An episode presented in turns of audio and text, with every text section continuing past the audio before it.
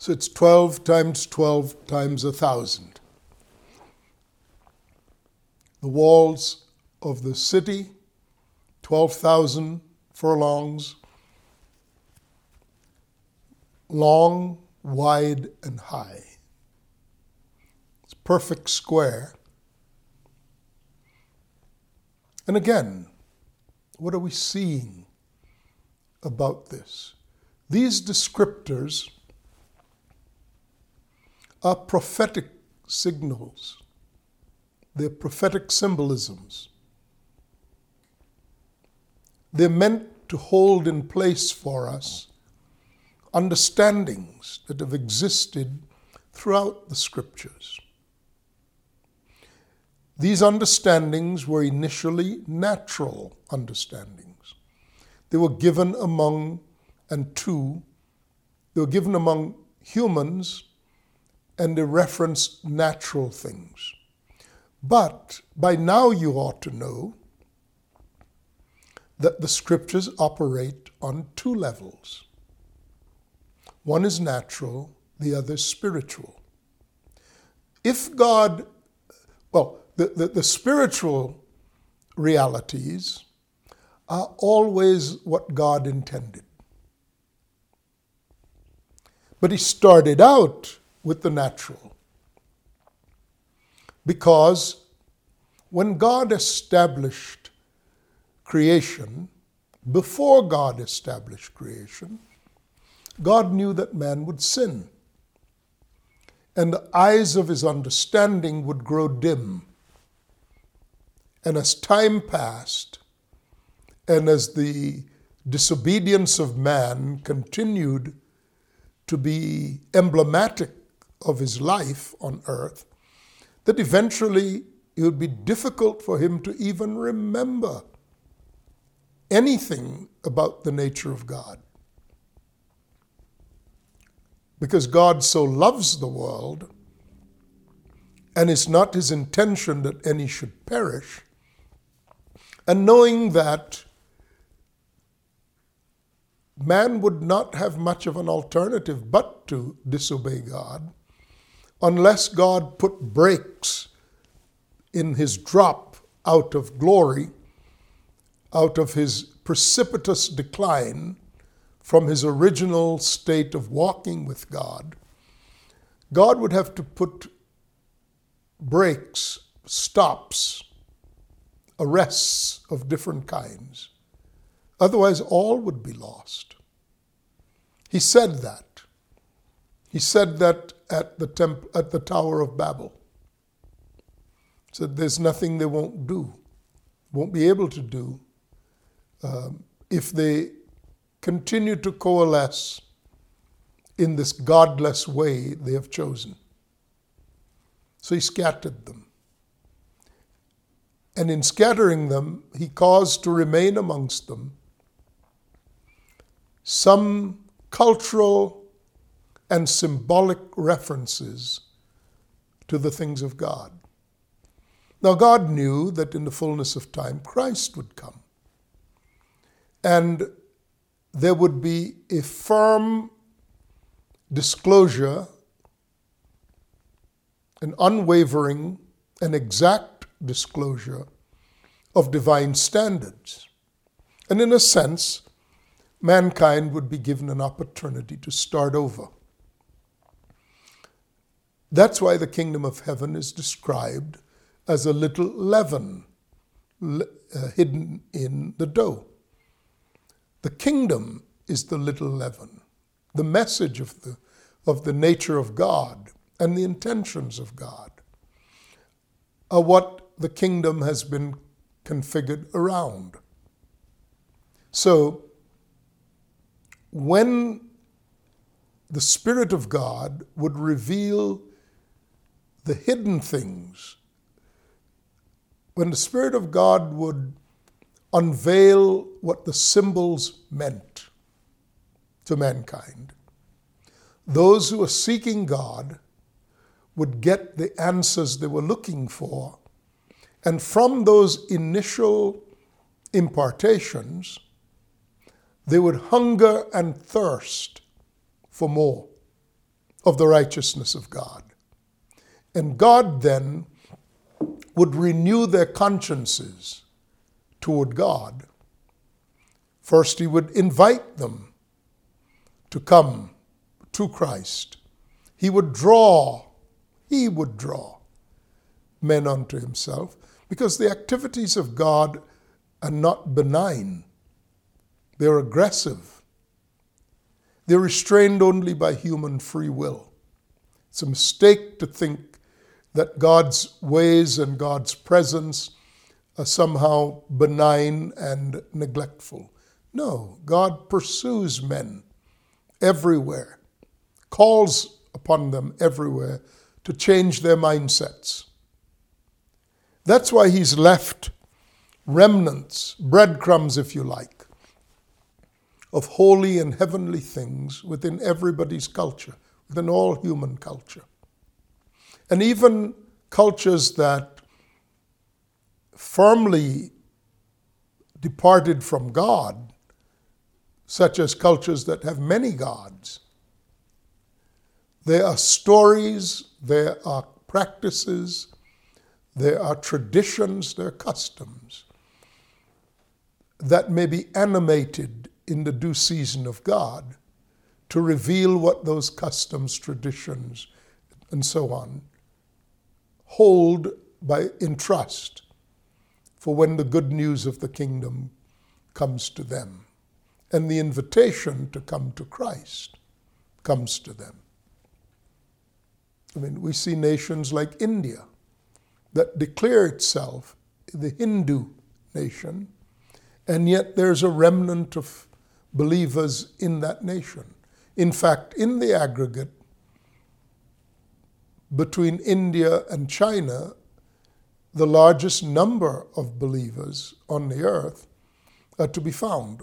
Now, then, you have to keep in mind, though, that those populations are enormous by comparison to Western Europe, the nations of Western Europe, and the United States. I mean, India has probably 1,400 million people, whereas the United States has 300 million. Uh, China has 12 or 13 hundred million. So even, even a relatively small percentage of the population would exceed the numbers together, if you combine them together, they'd exceed the numbers of believers, um, certainly in America. So, God has maintained in all the nations of the earth some portion, some cultural and historic connections to the great symbols of Scripture. And in the fullness of time, God animates those symbols and stirs the consciences of persons when the good news comes through competent ministers of God's grace. He intends to gather people from every tribe, tongue, language, and nation. Now, 12 times 12 times a thousand. 12 is the number of government.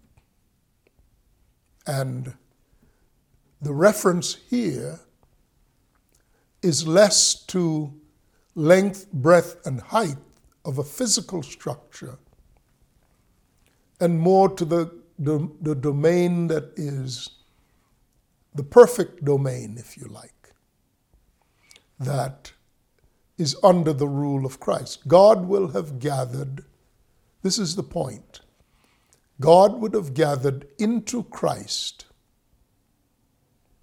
a complete complement of the earth. It will be sufficient, it will be exact as measured by divine intentions. God is not willing that any should perish, of course.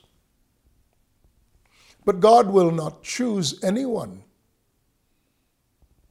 who does not satisfy the requirements of the golden rod or the golden reed. God is very specific. Now, He didn't destine some to be saved or predestined some to be saved and some to be lost. He gave all mankind choice, free will to choose. But He knows from the beginning that at the end, He will have a, an innumerable company drawn from the whole earth. Measured and weighed, they will be in the aggregate the perfect number.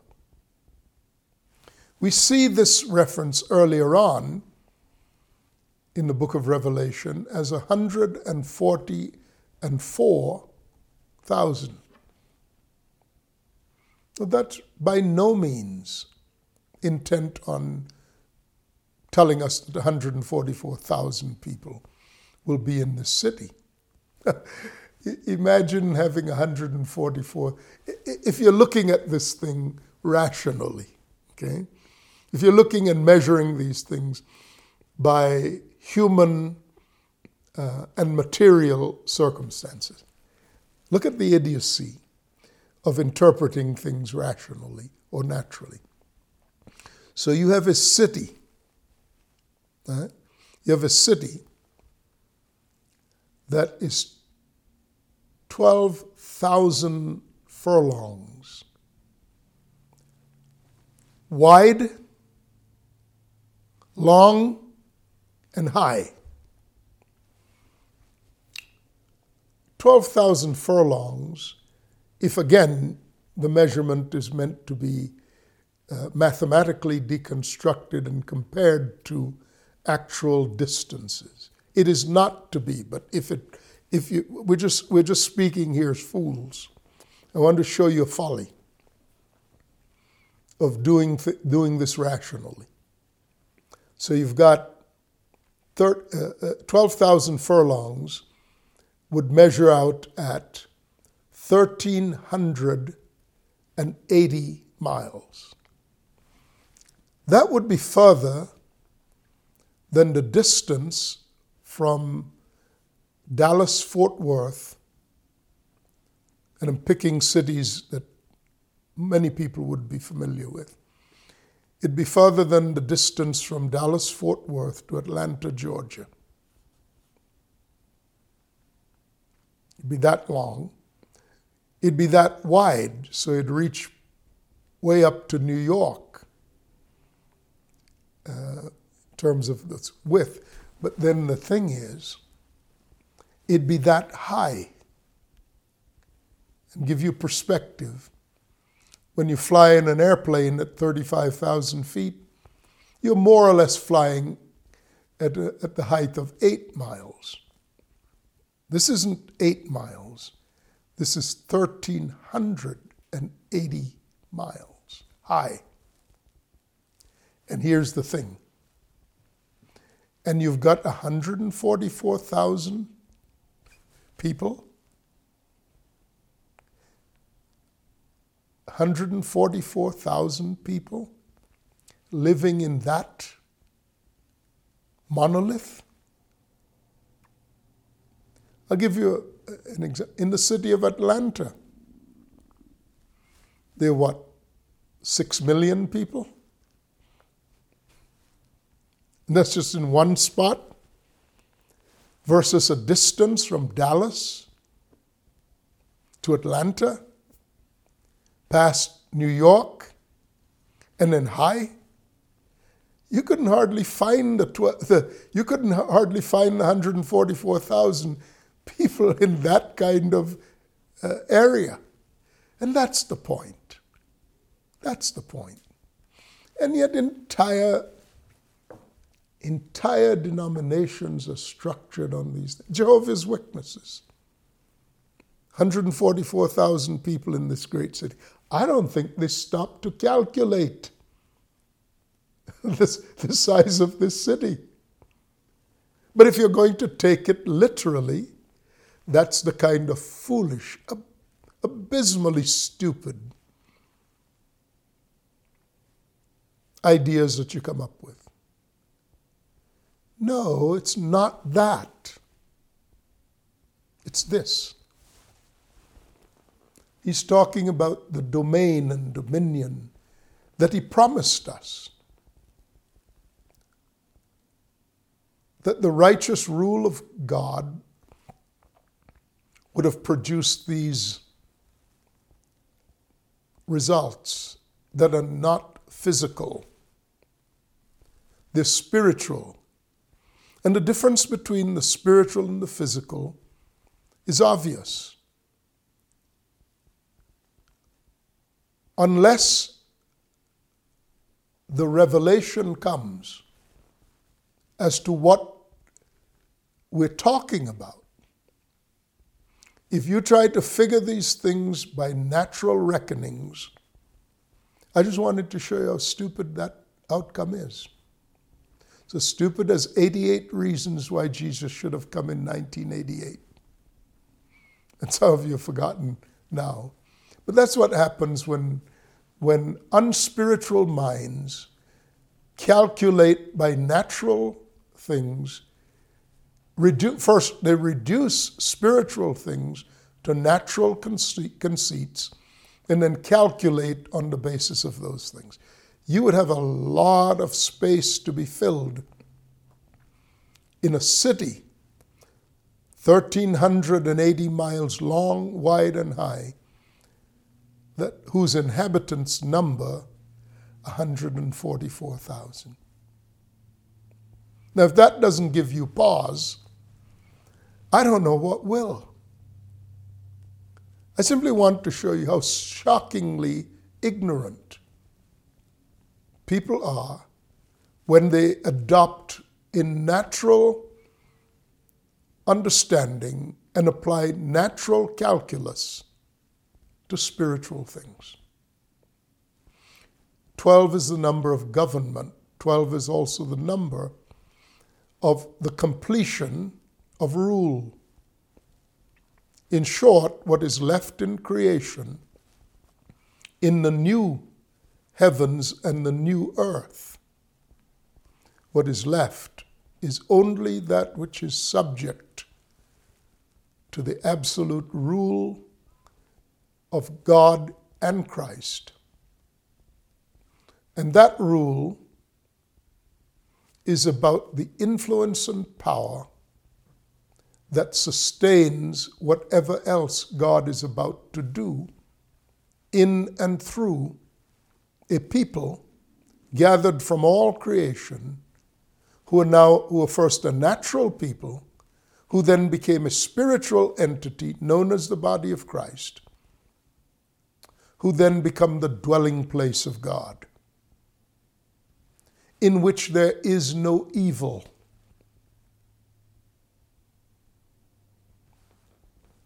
there are many things about this God hasn't told us such as why does he consent to dwell in us and with us in that way? We know certain aspects of it because it's the nature of God to love. And he sets up a harvest that he subsequently gathers, and the point and purpose of the harvest is to demonstrate the humility of dwelling within that which and becoming I use the word limited, but he's not limited because the form is limitless in terms of its competence, capabilities, and all of the rest of it to entertain how God will act and how God will choose to be identified in the coming ages. But at the end of the book of Revelation, he's showing us something of the glory of this final product. Now then, that's what the foundations are about. But then he talks about more of the foundation. He begins by saying the construction of its wall was of jasper, and the city was pure gold like clear glass. So the wall has 12 foundations, but it's constructed of jasper. And the city that it encircles was pure gold like clear glass. Again, if this is a reference to a people, and it is, what is meant by pure gold? Well, gold is the most precious commodity that humans know of. So it's how the result of the righteous is defined. The joy of the whole earth, the most valuable thing in the whole earth. And then clear, a wall of jasper, pure gold, clear like glass. What does that mean? It means there's no darkness in it. It means that the glory of God shines forth without any obstruction. That is why it is suitable to accommodate the presence of God. There is no darkness in God. There is no nothing that is opaque, and there is no darkness in the people of God. He may dwell as he is, without obstruction, without occlusion or obscurity. He may dwell as he is. And this is an eternal thing that may well contain anything and everything that God wishes to preserve out of creation that is now consistent with eternal values and not limited by natural, material objects or values. It is somewhat like, if you would permit me to use this analogy, and I admit to the limitations of it before I even use it. It's like the box of alabaster, which was a semi precious stone, that contained the ointment of spikenard, precious ointment. And the analogy was how this woman who broke open the box and poured the content over the feet of Jesus, how Jesus praised this action by saying, wherever the gospel is preached, this, this will be an emblem. This will be emblematic of the gospel. And what he was saying is, in this human form, there is contained the precious gesture of love for Christ that she would pour out all of her life savings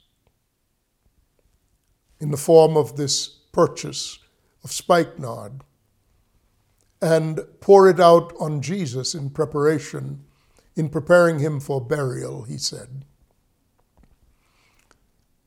Spikenard itself was, had an aroma that would induce tranquility, peace, and a sense of well being when released into the air.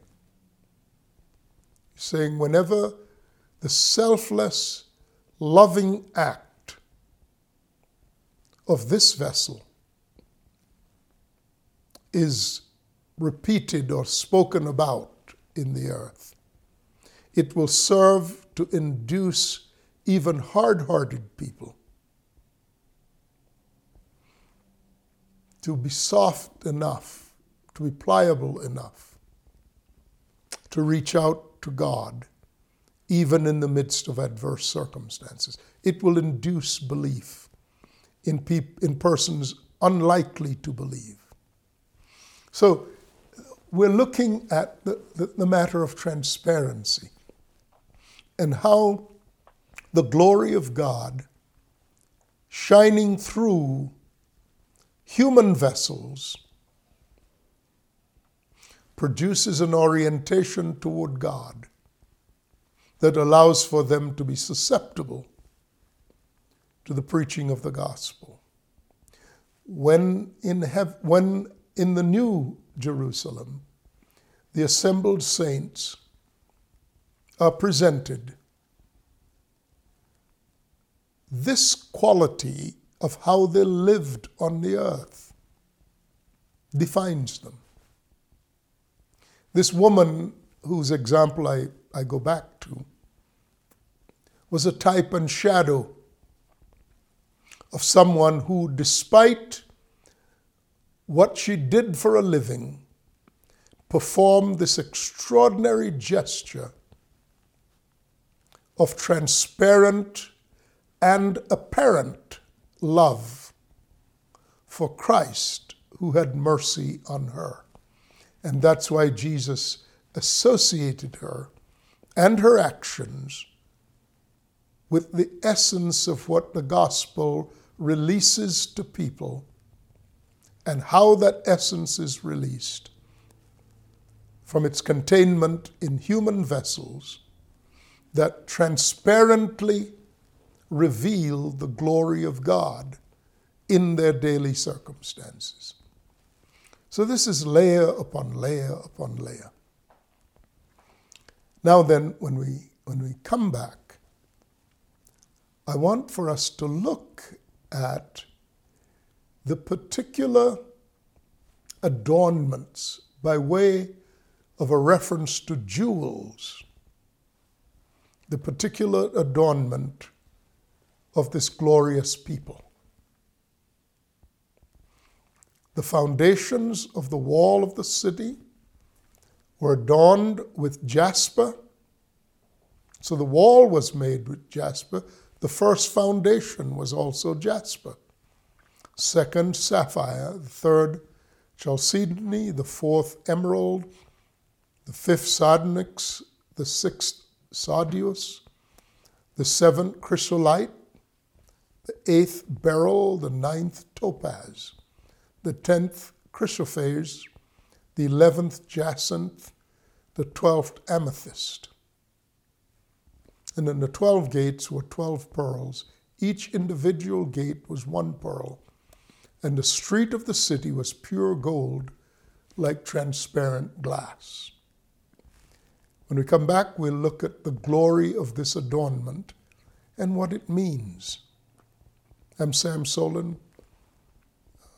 Continue to study with me. I'll see you then. Bye.